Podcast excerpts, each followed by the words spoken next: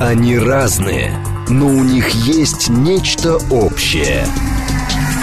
Они угадывают курсы валют, знают причины кризисов. Их мишень – события. Эксперты отвечают на ваши вопросы в программе «Револьвер». Револьвер. Программа предназначена для лиц старше 16 лет. 10.06, столица, радиостанция «Говорит Москва», 94.8, микрофона Евгения Волгина. Всем а, доброго дня, это радиостанция а, «Говорит Москва», и мы начинаем. Константин Симонов с нами, президент Фонда энергетической безопасности. Здрасте, Добрый день, Евгений. Наши координаты 7373948, телефон, смски плюс 7925 8888948, телеграмм для ваших сообщений «Говорит Москобот». Смотреть можно в YouTube-канале «Говорит Москва», стрим там начался, телеграм-канал «Радио говорит МСК» и наша официальная группа ВКонтакте. Пожалуйста. Давайте, наверное, с ОПЕКа начнем. Давайте. Какие, какое там положение с учетом того, что, опять же, было очень много, насколько я понимаю, волнений, манипуляций информационных, в том числе, что же будет после очередной а, сессии. Но вопрос в следующем. А каковы перспективы? Вот то, о чем договорились. Что это даст в долгосрочной перспективе? Действительно, э, последняя встреча ОПЕК+, плюс привлекла довольно повышенное внимание, и много было слухов, э, тем более, что они подогревались с разных сторон, и со стороны западной прессы, и со стороны угу. участников ОПЕК+. Западную прессу в итоге вообще не пустили на венское мероприятие, что дополнительно э, разогрело интерес. Но, собственно, закончилось все это не совсем ожидаемо. Почему? Потому что все-таки все э, думали, что будут приняты текущие решения на 2023 год. А получилось так, что квоты были сокращены, но сокращены на э, год следующий, на да. год 24 И в этом плане, конечно, интересно, что э, ОПЕК плюс подтверждает свой формат. Почему? Потому что, в общем-то, сделка, которая начиналась еще в 2016 году, собственно, она э, уже много итераций э, прошла, и принципе, распространялась э, собственно, не, не так далеко уже. Угу. И, естественно, много было вопросов на тему, сохранится формат, не сохранится. Опять же, еще раз говорю, западная пресса с удовольствием подогревала истории на тему разногласий э, внутри организации. Э, ну, об этом тоже несколько слов скажем. Таким образом, сам формат ОПЕК+, плюс пока декларирует, что он будет жить точно до конца 2024 года, ну, с предположением, что в процессе могут приниматься и э, дальнейшие э, решения, что может продлить его э, существование как, как минимум на, на 10 лет, но если мы берем конец 2016 года, то, в принципе, тут уже осталось не так и много. Таким образом, решения приняты на 2024 год, решения, которые должны сократить добычу, но при этом мы видим по ценам, текущем, что нас, конечно, волнует в наибольшей степени, цены особо не выросли. Это означает, что решения, которые были приняты в Вене, не восприняты э, спекулянтами, которые по-прежнему диктуют правила игры в основном на этом рынке, как судьбоносные, прорывные, которые э, должны быть выражены в дополнительном Э, росте э, стоимости основных сортов нефти. Таким образом, спекулянты на это решение, прямо скажем, не особо э, повелись, но при этом мы помним, что в последнее время цены-то скорее снижались, что и привело к ожиданиям того, что будут приняты новые решения. Напомню, что сейчас ОПЕК плюс находится в таком интересном формате. Официальные квоты сопровождаются еще и э, так называемыми добровольными ограничениями. Ну, скажем, квота России э, примерно в 10,5 э, миллионов баррелей в сутки, э, при этом у нас есть добровольное ограничение на 0,5 миллионов баррелей, и тоже шумно-шумно обсуждалось, там, соблюдаем мы его, не соблюдаем. Но что касается, что касается, то есть что касается текущей ситуации, здесь, э, в общем-то, самое главное заключается в том, что Саудовская Аравия обещала в июле сократится добровольно аж на миллион баррелей в сутки, что и было, наверное, основным, основной надеждой угу. с точки зрения разгона цен. Ну, надежда, как я уже сказал, не слишком сработала на данном этапе. Посмотрим, может быть, в дальнейшем Саудовская Аравия продолжит придерживаться этой линии, но при этом обратим внимание, что квота России на 2024 год впервые разойдется с саудовской квотой. Почему? Потому что э, вот весь период существования этой сделки мы брали на себя э, равные обязательства. Ага. То есть мы с саудитами находились в равных условиях, и, собственно, изначально как бы мы зафиксировали определенный паритет. Теперь с 2024 года наша квота э, будет меньше и заметно меньше, то есть квота саудитов останется на уровне примерно 10,5, наша квота составит э, примерно 9,8 э, миллионов баррелей, э, и в этом плане вот, я это трактую так, что мы на себя взяли обязательства на 24 год дополнительные саудиты взяли на себя обязательства дополнительные на 23 угу. год, что, в принципе, нам выгодно, исходя из текущей ситуации. Ну и плюс, наверное, расчет на то, что до 24 года еще много чего может произойти, еще ОПЕК плюс соберется, как минимум осенью раз, э, и определенные коррективы могут быть внесены.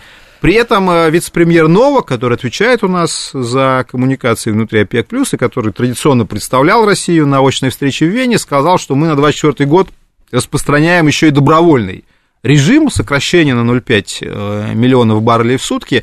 И тоже интересно, вот я сказал про раздувание темы разногласий внутри ОПЕК+. Судя по всему, все-таки поднимались какие-то вопросы, если посмотреть официальные документы ОПЕК+, после встречи, там, например, зафиксирована квота России на 2024 год с припиской, что квота может быть уточнена после Э, получение дополнительной информации о текущем объеме добычи в Российской Федерации. То есть из этой короткой строчки я делаю вывод, что какие-то вопросы все-таки задавались к России, но скандала никакого, как обещал Блумберг, не получилось. То есть в этом плане, несмотря на э, вопросы, которые остаются у саудитов к нам, тем не менее, пока это, к счастью, не выражается в каких-то действительно открытых конфликтных ситуациях, и по итогам саммита никаких вот таких заявлений, что мы не доверяем там России, не было, хотя, еще раз говорю, вот такая строчка в итоговых документах там с, э, что называется, со сноской она присутствует. Но здесь важно еще понимать, а, скажем так, на каком уровне удастся цену удерживать. И я так понимаю, что логика, например, а, западных оппонентов России в том, чтобы рассорить Саудовскую Аравию и Россию, по-хорошему вообще, чтобы вот этого ОПЕК плюс, видимо, не существовало, а потом они с саудитами договорятся. То есть пусть Россия торгует нефтью, но получает за это а, минимальный денежный объем. Вот. Вопрос – ну, ОПЕК договорилась, даже до 2024 года что-то там будет. Но как это на рынок в целом влияет? То есть в итоге какой объем денег мы все-таки можем с этого иметь? Ну, тут на самом деле действительно э, задачка крайне непростая, будем прямо говорить, для угу. российского правительства. Почему? Потому что, э, ну и не только для российского правительства, но для нас прежде всего, потому что вы справедливо э, напоминаете о том, что все-таки сегодня Э, российская нефтедобывающая, нефтепродающая отрасль живут в, э, по своим все-таки немножко отличающимся правилам игры, которые называются прежде всего price cap, потолок цен. Что бы мы ни говорили, все равно он, он э, присутствует зримо или незримо, и многие, конечно, покупатели российской нефти да. этот потолок имеют в виду. Да? То есть вот если вы посмотрите, ну, Приведу элементарный пример. Если вы посмотрите официальные цифры, которые дает таможенная служба Индии, второго нашего сегодня покупателя нефти, то вы, может быть, с удивлением обнаружите, что официально мы продаем нефть э, по цене выше потолка. Выше потолка. Э, и это зафиксировано просто в официальных цифрах, еще раз повторяю, которые правительство Индии публикует. Uh-huh. А, но если вы начнете сравнивать российские цены, например, с ценами поставщиков из Ближнего Востока, с той же Саудовской Аравии, вы, конечно, не сможете не обратить внимание на то, что цена на саудовскую нефть существенно выше э, сегодня, чем на нефть российскую. И э, также надо понимать, что в этом плане какой вывод можем сделать, что Индия э, все равно покупает нефть официально как бы да. выше потолка. Ну как выше потолка? Еще раз повторяю, это цена закупки индийскими покупателями. То есть цена, ну, назовем это цена в индийском порте. То, что есть такая котировка, так называемый DAP, Delivered Pod, то есть стоимость доставки в индийский порт. Это означает, что на самом деле стоимость ФОП, то есть стоимость отгрузки в российском порте, она, конечно, будет ниже 60 долларов, и перевозчик, там условно греческий, а Греция до сих пор нашу нефть возит, страховщик, который все равно нужен, там, неважно, он индийский или китайский, они этот потолок в голове держат. Поэтому э, нравится нам, не нравится, но мы понимаем, что все равно правила игры таковы, что этот потолок, он влияет на всех, кто участвует в этой цепочке. Да? Официально это может быть не прописано в контрактах, потому что у нас как вы знаете, указ президента запрещает э, продажу нефти по правилам потолка цен. Вы его в контракте можете и не прописать, но когда вы приходите там, к условно греческому перевозчику и просите его перевести нефть, вы понимаете, что греческий перевозчик в голове этот потолок держит. То есть Конечно. в этом плане все равно мы ориентируемся на ситуацию, если, я к чему это говорю, к тому, что если мы будем а, например, дополнительно и сильно сокращать добычу, рассчитывая на то, что цена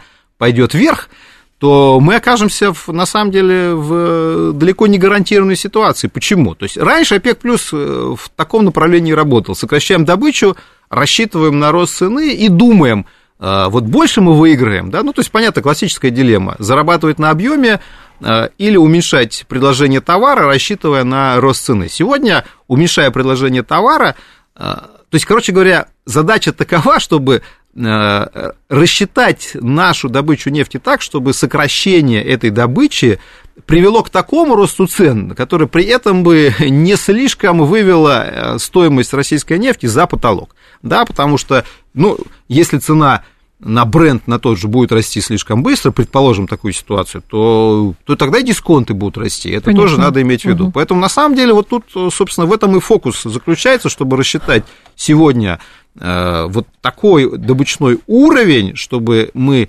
сохраняли относительно приличные объемы, но при этом рассчитывали на цену, которая была бы максимально близко к 60 долларам за баррель Юралс, то есть максимально установленному потолку, еще раз повторяю, установленному по принципу отгрузки из российского порта. Вот угу. то, то, что сегодня э, и подразумевается под понятием этого потолка. Но интересно еще такой момент, а, обращать внимание как раз специалисты, которые а, санкциями занимаются. США заблокировали ряд иранских китайских компаний, лиц, вовлеченных, по мнению американских властей, в поставки товаров для иранской оборонной отрасли и проведение сопутствующих финансовых операций. И говорят, что э, тут еще и касается, значит, э, компаний, которые помогают России, например, э, в транспортировке нефти, но всякий раз речь идет о ранее неизвестных относительно небольших фирмах, а, например, крупные игроки вроде там Costco Shipping Tanker уже давно не блокировали. Но каким-то образом получается, то есть ряд компаний либо очень умело обходят эти санкции, либо зачем-то их оставляют на последний, на какую-то последнюю роль. Ну, начнем с того, что а, если условно греческий перевозчик перевозит российскую нефть в Индию и на самом деле Э, объясняет Минфину США, что потолок цен не нарушает, он никаких э, санкций не игнорирует. Угу. Будем тоже откровенны. Вот. в этом плане э, поймать его официально не на чем. Нет, ну понятно, что неофициально можно что угодно делать, Конечно. но как бы ни, никаких американских или европейских санкций он не нарушает. Мы с вами обсуждали там заявление там, того же Барреля, который вдруг, значит, заявил, что, типа, безобразие, там, из Индии к нам везут дизель, это нарушает санкции. Барель не знает своего собственного законодательства, это никак не нарушает никакие санкции, именно поэтому никаких э, реально юридических эффектов такого рода сотрясания воздуха э, не имеют. Э, одиннадцатый пакет санкций до сих пор не принят. Он касался как раз возможности докрутки ситуации с перевозчиками. Интересно, что Брюссель никак не может этот одиннадцатый пакет согласовать.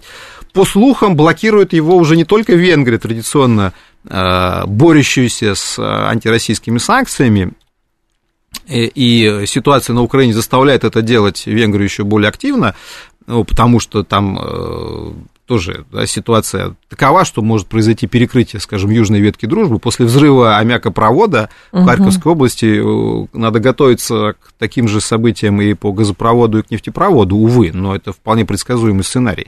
Вот, Венгрия нервничает, но в этом плане традиционно блокирует антироссийские санкции, но появилась и другая страна, которая, опять же, по э, слухам, которые пишут Bloomberg и Reuters, это Греция. Э, которая выступает категорически против того, чтобы докручивали в эту сторону санкции, потому что греческий флот по-прежнему является основным перевозчиком, иностранным перевозчиком российской нефти. Его доля сокращается, но тем не менее она заметна. И когда там вы читаете, что там в серую, а я такое часто читаю в западной прессе, там, коварные греки в серую перевозят российскую нефть, там, перегружают в Пелопоннесе, или там э, истории подробные, что греки всегда там угу. торговали с Советским Союзом, это всегда такое слабое место Запада, надо вообще ими заняться по плотной, э, они там нарушают санкции. Еще раз повторяю, да, такое информационное давление ведется, но поймать греков на нарушение санкций никому не удавалось. Еще раз повторяю, можно, конечно, взять, арестовать любое греческое судно и отправить его в какой-нибудь порт на проверку да. документов. Да, это можно сделать, но на самом деле э, ушлые греческие судовладельцы все документы заполняют правильно, и как раз в отличие от Барреля санкции читают внимательно. Конечно, в Минфин США они все необходимые бумаги отправляют, но поймать их на нарушение санкций сегодня нельзя. Именно поэтому тот же Bloomberg каждую неделю с удивлением пишет, что объем морского экспорта России по-прежнему находится на исторически рекордном уровне. А, пытаясь, кстати, заодно спровоцировать тех же саудитов на вопросы к России. А как у вас экспорт находится на исторически рекордном уровне, если вы должны на 0,5 были миллионов баррелей в сутки э, сократиться? На что мы отвечаем, что у нас просела северная ветка дружбы, и в целом наш экспорт э, чуть-чуть э, сократился, но как бы сократился по трубе, а морем действительно остается на рекордных рубежах, и, собственно, Э, здесь все, э, все в порядке. Кстати, я должен сказать, что вот эта квота, все-таки вот договаривая про ОПЕК+, хотел бы сказать, что квота э, в 9,8 миллионов баррелей в сутки, которая определена на 2024 год, она, в принципе, соответствует текущему уровню, вот сегодняшнему уровню добычи. То есть, по большому счету, мы фиксируем тот объем, э, который мы добываем сейчас. Но правда, как угу. я уже сказал, Новок обещает еще и добровольно на 0,5 сократиться. Вот это уже действительно будет означать необходимость дополнительного сокращения э, наших объемов, э, и, и это может стать проблемой. Почему? Потому что вот если мы посмотрим основы бюджет-налоговой политики государства на 23-25 года, которые Минфином были подготовлены э, прошлой осенью, там есть такой интересный калькулятор. Э, калькулятор следующий. Он э, как бы соединяет объем добычи российский угу. с прогнозной ценой на нефть Юралс и дает такая у них, как это называют, таблица умножения от Минфина. И дает понимание э, нефтегазовых доходов э, государства так. Э, в зависимости от двух параметров. Так вот, если вы посмотрите на, это, на эту таблицу умножения от Минфина, вы обнаружите, что если вот взять уровень 9,3 миллиона баррелей в сутки, то есть это наша квота минус 0,5, добро... вот если мы выполняем вот эту идею, да, пока еще повторяю, добровольность это наше как бы добровольное обещание, посмотрим, как мы будем выполнять. Но предположим, что мы это делаем. Так вот, если мы возьмем 9,3 миллиона баррелей в сутки и возьмем доход государства в 8 э, триллионов нефтегазовых э, денег на год. Э, почему 8? Потому что в бюджете на 2023 год, несмотря на то, что все видят цифру там в бюджете заложенную там где-то 8,9 триллионов запланированных нефтегазовых доходов, там есть такое понятие, как базовый доход 8 триллионов. Что такое базовый доход? Базовый доход – это доход, при котором государство планирует не Э, формировать резервы. Да? То есть, если э, выше 8 триллионов, то государство планирует да. резервы сформировать. Это немножко парадоксальная история. Бюджет довольно у нас хитромудрый. Почему? Потому что получается, что э, бюджет дефицитный, но при этом в дефицитном бюджете есть возможность еще и резервы формировать. И, угу. и многим это кажется странным, но тем не менее это так. Так вот, я поэтому ориентируюсь даже на цифру в 8 триллионов, и вот смотрю на этот калькулятор и понимаю, что по этому калькулятору при добыче в 9,3 миллиона баррелей в сутки, чтобы выйти на доходы государства в 8, нефтегазовые в 8 триллионов, нужна цена 70 за Юрлс, а цены 70 э, не будет по, по ФОБу, как считает Минфин, для налогов. То есть в этом плане э, вот этот калькулятор, он э, не совсем работает, но еще раз повторяю, это еще 24 год, до него еще дожить надо. Но при этом была статистика от 6 июня вот интересно как раз по ценам. Управление энергетической информацией Минэнерго США ожидает, что мировое предложение нефти и жидких углеводородов продолжит расти, несмотря на действия ОПЕК+. Это и вот в рамках ежемесячного доклада а, были тут а, графики, таблицы, и, в общем, они делают такой вывод. А за счет чего тогда? Ну, за счет чего тоже понятно, потому что есть страны ОПЕК+, плюс, а есть страны ОПЕК-. минус. Э, ну, я имею в виду те страны, да. которые к сделке э, не присоединяются. Ну, я напомню, что страны ОПЕК+, плюс добывают там чуть меньше сейчас 40 миллионов тонн, ну, такой порядок, да, то есть мировой рынок, так, угу. для огрубления, для понимания, это 100 миллионов баррелей в сутки. То есть еще 60 миллионов э, на рынке есть. Э, кто эти замечательные страны? Ну, прежде всего, это Соединенные Штаты Америки, э, крупнейший сегодня в мире производитель нефти, который в ОПЕК+, как известно, не входит. Это Канада, это Норвегия, это Бразилия, э, то есть вот те государства, которые, это Мексика, э, у Мексики, правда, есть там обязательства, но тем не менее, э, ну, короче говоря, правильно сказать, США, Канада, Бразилия, Норвегия, да, вот четыре основных государства, которые в ОПЕК плюс не входят, вот, а при этом, при этом никак не связаны э, обязательствами, и при этом добычу, добычу могут наращивать. Вот, собственно, на эти государства и планируется основной прирост э, нефтедобычи. Я, в принципе, напомню, что, собственно, план Соединенных Штатов в этом и заключался, чтобы э, Россию убрать с мирового рынка нефти, а ее место занять в том числе и своей нефтью. Но на наше счастье Э, собственно, новая администрация Соединенных Штатов, она в сложные игры играет, в том числе и в зеленую игру, и поэтому угу. они сознательно ухудшают финансовые условия работы нефтегазового сектора Соединенных Штатов, считая его неправильным. Вот. И это нам помогает. Почему? Потому что добыча в Соединенных Штатах растет, но растет не так быстро, а, чтобы э, получить действительно серьезные, прям серьезные объемы новой нефти, которые смогут полностью Э, российскую нефть заместить. Поэтому, да, логика такая, ОПЕК плюс сокращается, США, Канада, Бразилия, Норвегия имеют возможность эту добычу наращивать, но из-за все-таки непростых, там, в разных странах по-разному. В США с финансовыми проблемами, в Норвегии с ресурсной базой проблемы, в Бразилии там тоже очень сложная глубоководная добыча, вот, в Канаде тоже там э, непростые э, месторождения, так что везде есть какие-то определенные проблемы, которые не позволяют скачкообразно наращивать производство нефти, что, в принципе, в данной ситуации нам, конечно, выгодно. А, слушатель говорит, греческие суда де-факто могут ходить под флагом Камбоджи, например, и тогда с них а, вообще взятки гладкие.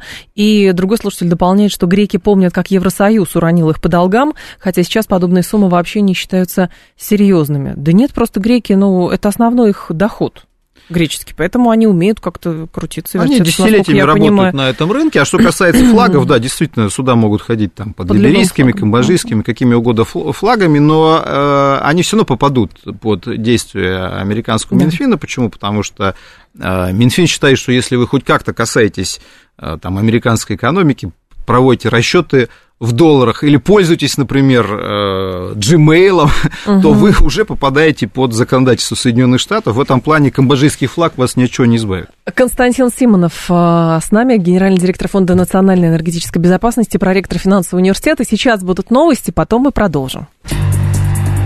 Они разные, но у них есть нечто общее – они угадывают курсы валют, знают причины кризисов. Их мишень – события. Эксперты отвечают на ваши вопросы в программе «Револьвер». «Револьвер». 10.36, столица радиостанция «Говорит Москва», 94.8, микрофон Евгения Волгина, программа «Револьвер» с Константином Симоновым. Продолжаем генеральным директором Фонда национальной энергетической безопасности, проректором финансового университета. Про нефтянку, про добычу, про все говорим, но здесь любопытная тема следующая еще, что рост биржевых цен на бензин АИ-95 до рекордного уровня связан с повышенным спросом на него, заявил Минэнерго. Ведомство сообщает, что экспорт топлива сокращается, нефтянки, а, нефтяники увеличивают поставки на на внутренний рынок, в том числе через биржу.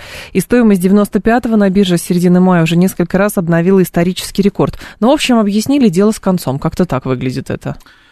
Ну, подождем э, до осени. Давайте действительно разберемся. Здесь целый комплекс вопросов. Ага. Почему? Потому что э, на самом деле цена на бензин никак, по большому счету, с объемом экспорта не связана. И дело, конечно, не в том, что у нас там сократился э, объем экспортируемых нефтепродуктов, и они хлынули на внутренние рынки, и по рыночным законам равновесная цена – Э, оказалась, точка равновесия цены оказалась на том же уровне. Мы понимаем, что дело не в этом.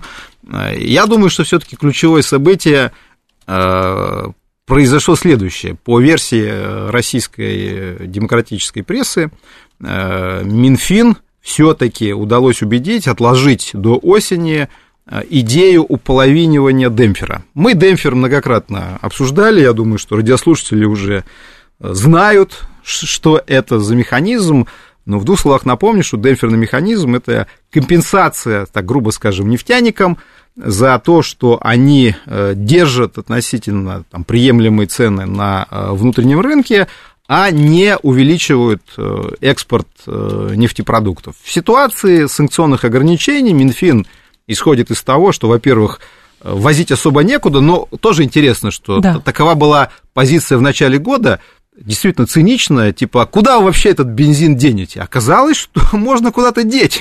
Вот, и нефть, и нефтепродукты, мы с вами в первой части это обсуждали. И здесь, кстати, новости продолжаются. Вот Пакистан э, получил первую партию, стал. первую партию э, российской нефти. Можно отдельно обсудить, как они и платят, э, и хорошо это или плохо, что в юанях. Но пока просто зафиксируем, что еще одна страна впервые получила российскую нефть, при том, что там не так давно сменилась власть, как считается, на более проамериканскую, тем не менее... Э, Помогает Украине, кстати, Тем не этом, менее, несмотря да. на все это, Пакистан начинает приобретение российской нефти, и официально говорит, что он готов до третьего рынка отдать угу. э, России. Вот еще одна новая точка на карте. То есть одних покупателей мы теряем, других в Азии приобретаем. Все, все вполне э, логично. То есть идея, что Э, наша нефть и нефтепродукты никому на мировом рынке не нужны, к счастью, себя не оправдала. В этом плане, но идея это имела с точки зрения внутреннего рынка, как я уже сказал, вполне понятный и циничный посыл. Вы никуда это все не денете, поэтому продавайте на внутреннем рынке и желательно по более низким ценам, потому что тут как бы идея была, что наступит конкуренция. Конкуренции, конечно, никакой не наступила и не наступит, прямо скажем. Я тоже об этом говорил. А, и тогда Минфин придумал еще более такой интересный план. Он э, предложил ввести форму, а, а демпфер он не просто же там с потолка берется, там есть довольно сложная формула. А вот чтобы она не была такой сложной, Минфин предложил ввести коэффициент 0,5. То есть, грубо говоря, сократить все выплаты в э, два раза. Потому что э, Минфин смотрит, вроде выплаты большие. Ну, как большие? Например, если вы сравните с прошлым годом, 22-м, то вообще-то выплаты существенно меньше, существенно меньше. Если вы сравните с 21 годом, они существенно больше. А, ну, просто Минфин любит а, нефтегазовые доходы 23 года сравнивать с 22 годом. Угу. Я все время говорю, что это некорректно, потому что 22 год был годом исторического рекорда. Нефть была по 120, газ вообще страшно сказать, поскольку был. И мы на треть больше получили нефтегазовых доходов, чем в 2021 году. Поэтому э, и, и демпферы, кстати, в 2022 году платили, естественно, по этой причине существенно больше. Только за первые 5 месяцев более там триллиона было а, заплачено в виде демпфера. Это серьезные объемы. В этом году тоже цифра за 5 месяцев э, существенная.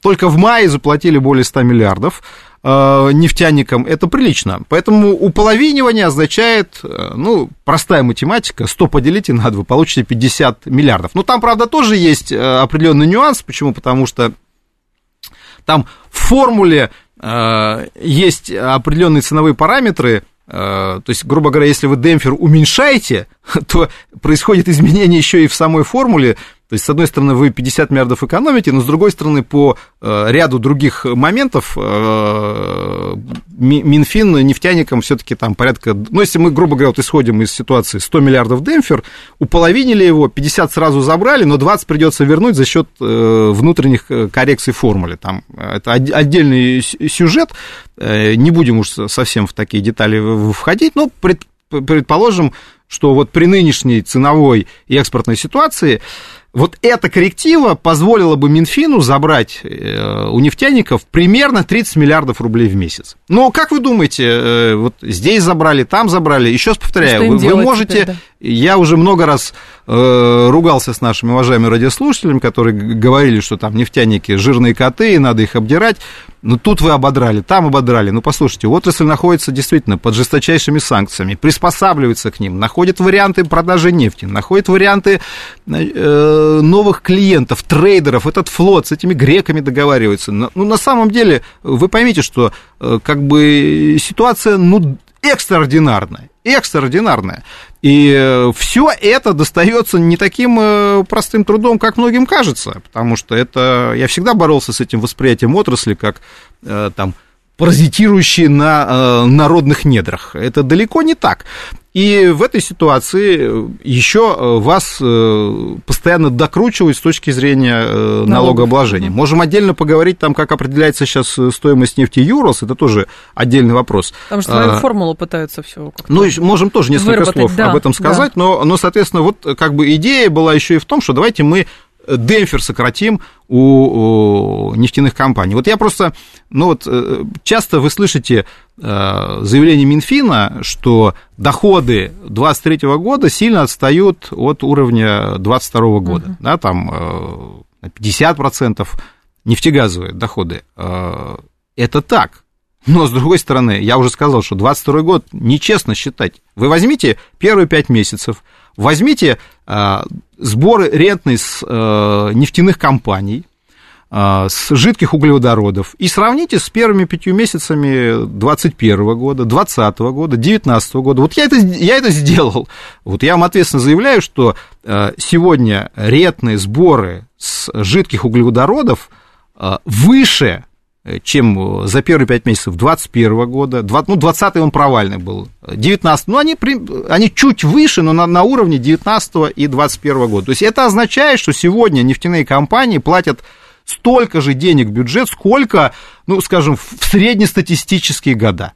Э, существенно выше, чем в ковидный 20 год, существенно ниже, чем в супер дорогой по цену 22 год. Но вот в среднее укладываются. Почему там Э, происходит отрыв от бюджетных планов? Ну, бюджетные планы просто сильно выросли. Э, у нас бюджет просто вырос по расходам и, соответственно, по планируемым доходам. Поэтому, да, от цифр 2022 года отталкиваться сложновато. И в этой ситуации э, нефтяники постоянно сталкиваются с идеями, давайте еще что-нибудь возьмем. Вот сегодня опять демократическая пресса пишет про очередную новацию Минфина, который собирается там изменить налогообложение Для выработанных старых. месторождений. Угу. И собрать там еще 400 миллиардов за три года. Ну, здорово, конечно. Э, почему бы и нет? Только, опять же, мы с вами говорили про то, что если мы уроним добычу э, как бы сильнее, чем э, записано в квотах ОПЕК+, мы физически уже столько денег в бюджет собирать не будем. Но если вы тут, тут, тут, тут, тут будете докручивать, ну, надо ждать, что действительно рано или поздно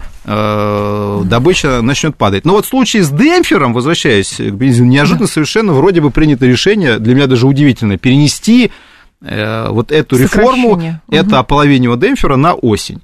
Вот, я думаю, что это такой определенный э, размен э, в этом плане. Вот, я думаю, что до осени нас э, теперь роста стоимости топлива не ждет, потому что рост, э, ой, прошу прощения, вот это э, реформу очередную демпфера угу. отложили до осени. Но несложно сделать прогноз, когда нас ждет следующее повышение стоимости бензина, то есть когда Зимой. эта реформа, ну, когда эта реформа будет запущена с начала осени. Осенью у нас это все и, и ждет. И поймите, это, ну, это рыночная экономическая неизбежность. И ничего вы с этим не, не сделаете. Я уже молчу про то, что многократно, многократно говорили, что 70% цены бензина это различные налоги. налоги налоговые сборы. Так что э, тут тоже это все не, никакой не секрет. Тут все равно все сводится, прошу прощения, все все равно сводится, э, это вот в ответ на сообщение слушателей, что опять бедные нефтяники и прочее. Минфину надо собрать много денег, а у нефтяников, видимо, ну, не безграничные вот эти возможности, и не так, чтобы они прям над златом чахли, как тот самый Кощей. Поэтому, с одной стороны, вспоминается эта поговорка про корову, которая должна давать больше молока, с другой стороны, а где деньги, в принципе, брать? Собирать. Вот в чем дело. Даже если они продадут все свои джеты, вот тут слушатели пишут, даже если они вообще будут э, работать за 3 копейки, все равно, я думаю, что рост цен на бензин это не остановит, ну, потому что деньги бюджета нужны. Абсолютно с этим согласен, просто надо честно-честно вот, посмотреть на эту ситуацию. Поэтому вот сейчас а, на лето, я думаю, что решение найдено, но, угу. еще раз повторю, ополовинивание демпфера никто отменять не собирается, его просто перенесли на осень, поэтому э, осенью будет повышение стоимости топлива, чудес не бывает, э, к сожалению, поэтому, ну, просто будьте к этому готовы. Мы объяснили, почему это произойдет. Можете осенью, когда это вы увидите, начинать снова ругаться, но, э, в общем-то, мы предупредили объяснили, почему. А, по поводу газа давайте поговорим, потому что на европейских рынках там много тоже чего продолжается. Во-первых, стоимость газа в Европе падает восьмую неделю подряд. Это самый длительный период снижения цен с 2007 года. Среди причин снижения спроса на фоне инфляции и мрачных экономических перспектив. И в продолжении еще Евросоюз рассматривает возможность задействования подземных хранилищ газа Украины для обеспечения нужд Евросоюза. Это по Блумбергу я читаю.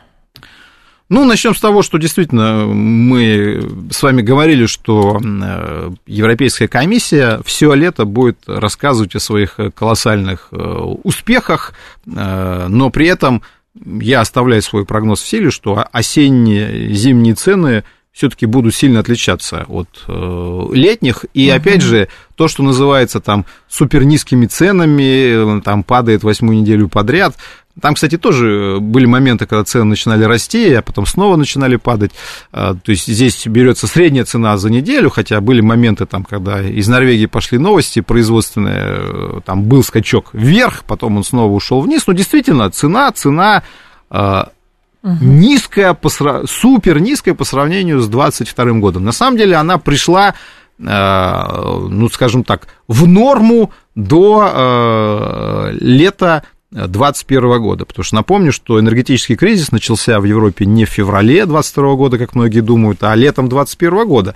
Так вот, сейчас цена э, такая же, как и, и должна быть в ситуации э, нормального сбалансированного рынка. И э, то, что Европейский Союз выдает за героическую победу, означает возвращение к норме. Но вы знаете, это известная Э, известный прием, как сделать человеку хорошо, сделай э, гораздо хуже, а потом верни как было, собственно. Угу. И вот так и происходит. В Европе все довольны. Им сделали гораздо хуже, а потом вернули как было. Это называется крупнейший прорыв, победа, супер низкие цены. И все говорят, о, класс, действительно, по сравнению с двумя тысячами, тремя тысячами, то есть цен которых вообще никогда и в природе не было, и представить которые было сложно. Да, это выглядит уже как колоссальный прорыв и супер успех. Поэтому мне, мне кажется, прошу прощения, это была экономическая манипуляция, очень мощная, вот с этими ценами в 2000 а, долларов. Кто-то на этом очень хорошо поднялся. Ну, я все-таки придерживаюсь версии, что здесь э, была Чистый не конспирологическая да? история на тему, как бы хитро заработать, хотя такая версия тоже вполне угу. может э, иметь место быть. Но мне все-таки кажется, что были приняты э, непродуманные решения по изменению европейского энергобаланса. Почему? Потому что все-таки кризис стартовал с провала производства ветряной энергии в Северном море летом 2021 года. То есть в этом плане э, те дисбалансы, которые были заложены э, в новую модель рынка, они проявили себя. Ну, а дальше действительно ситуация с 2022 годом, отказом от российского газа, дополнительно, конечно, спровоцировала рост цен. Что касается, опять же, ситуации с новой моделью рынка, здесь тоже важно понимать, что Европейский Союз создал Э, модель спотового рынка, где, опять же, велика роль финансовых спекулянтов. Вот я сказал, что на прошлой неделе были скачки. Там на 20% да. цена вдруг выросла, потом снова на 10% упала. Вот это прямое следствие э, спекулятивного рынка, э, о чем, о чем вы сказали, что когда вы перестраиваете модель и делаете ее привязанной к бумажному рынку, вы как опцию туда закладываете возможность спекуляций. Любую новость можно трактовать как хороший повод для начала либо роста стоимости, либо снижения стоимости. Да, полностью этот рынок не оторван от физики, но э, манипуляции на нем возможны, и они будут продолжаться. И когда спекулянты уловят момент для того, чтобы разгонять цены, а это произойдет осенью, когда газовый баланс все равно до конца не сойдется, они это сделают. Э, интересен э, прошлонедельная история, кстати, про газовый хаб. Про Турцию мы говорили. Сейчас я вспомнила, эта же идея была построить газовый хаб э, между Катаром, Россией и... Ираном. Ираном, правильно. Не Туркмении. Ну, что давайте за... про... Вы спросили еще про украинские давайте, про месторождение, подводные... Хранилища. Под, подземные, подводные. прошу прощения, подземные хранилища, а потом да. несколько слов успеем, я думаю, и про иранский хаб угу. сказать. Что касается э, украинских подземных хранилищ, вот опять же интересно с точки зрения э, информационного распространения этой новости. Об этом написали, ну, прямо все. Ну, сначала написал, конечно, Блумберг, вот как это водится. Причем Блумберг подал это как, типа, остроумную, новую, оригинальную идею, типа, о, найден еще один, найден да. еще один способ окончательно избавиться от российского газа. И, и эту новость прямо вчера Э, опубликовали, ну, прямо все. Э, и э, вот, вот сенсация. Обнаружены на Украине подземные месторождения газа. На самом деле сенсации никакой нет и в помине. Эти месторождения обнаружены еще в советское время, когда они, собственно, были построены. Действительно, на границе Украины и теперь Европейского Союза, а тогда стран угу. э, Варшавского блога, э, были построены подземные хранилища как раз для того, чтобы обеспечивать поставки в зимний период, чтобы не гнать газ с э, Уренгоя, а частично брать его из подземных хранилищ. Специально их и строили на границе там, с Польшей, Венгрией, Словакией. А, то есть, как бы они там 30 с лишним лет находятся, ничего обнаруживать не надо было. Более того, э, в прошлый сезон э, ряд европейских компаний хранило там газ. То есть тут тоже ничего такого нет нового. Например, венгерские компании хранили там газ. То есть они а зачем покупали. Же они пытаются открыть Америку э, То есть в этом плане, опять же, ничего нового не произошло. Ну, то есть Блумберг написал, что Волга впадает в Каспийское море. Да, действительно, в Украине есть хранилище, да, там можно хранить газ, и более того, европейские компании это делают. Но, э, опять же, когда я вижу вот такое, э, такую трактовку, я понимаю, что это вот очередная история про то, как э, гениальные люди из Брюсселя думают, думают, думают о европейской энергобезопасности, и вот они опять придумали что-то такое, что Москву э, загонит в ловушку. Угу. Вот. А на самом деле, да, подземные хранилища, они выполняют важную роль с точки зрения балансировки э, рынка в высокий сезон.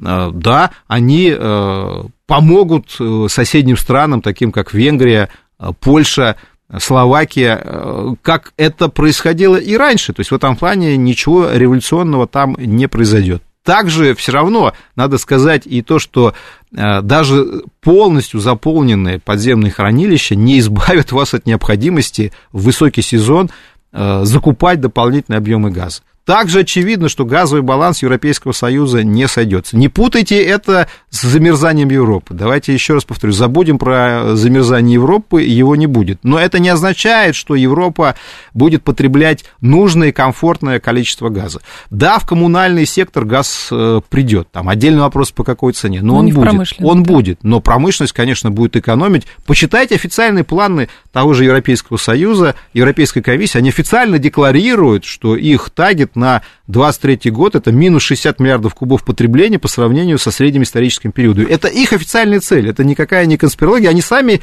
пишут это как э, важная часть их энергетической политики. То есть в этом плане они сами признают, что у них газовый баланс не сойдется, что он идет в разнос. Но правда они считают, что это хорошо, как им кажется. Это хорошо. А караваны и, СПГ и... разве из Америки не пойдут? Туда? Ну, они э, пойдут, они и присутствуют. Вопрос только в том, что э, новых Каков объемов объем, да? СПГ, потому что э, в этом году потребление российского газа в Европе сократится еще сильнее. То есть мы, как я уже говорил, и так потеряли более 80 угу. миллиардов в 2022 году. В этом году от среднеисторических показателей, я думаю, мы еще потеряем порядка 30 миллиардов. Вот, э, и это нужно заместить. Вот э, этого газа найти на рынке в таких объемах просто нельзя физически с точки зрения нового производства. И в этом плане истории про хранилища, они э, не спасут.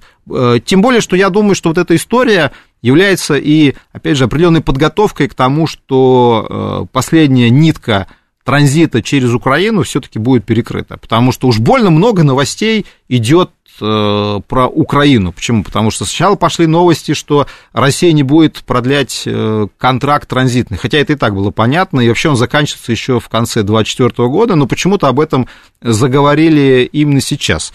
А потом стали вот сейчас говорить про подземные хранилища, типа классно, мы все закачаем, ну а намек-то какой?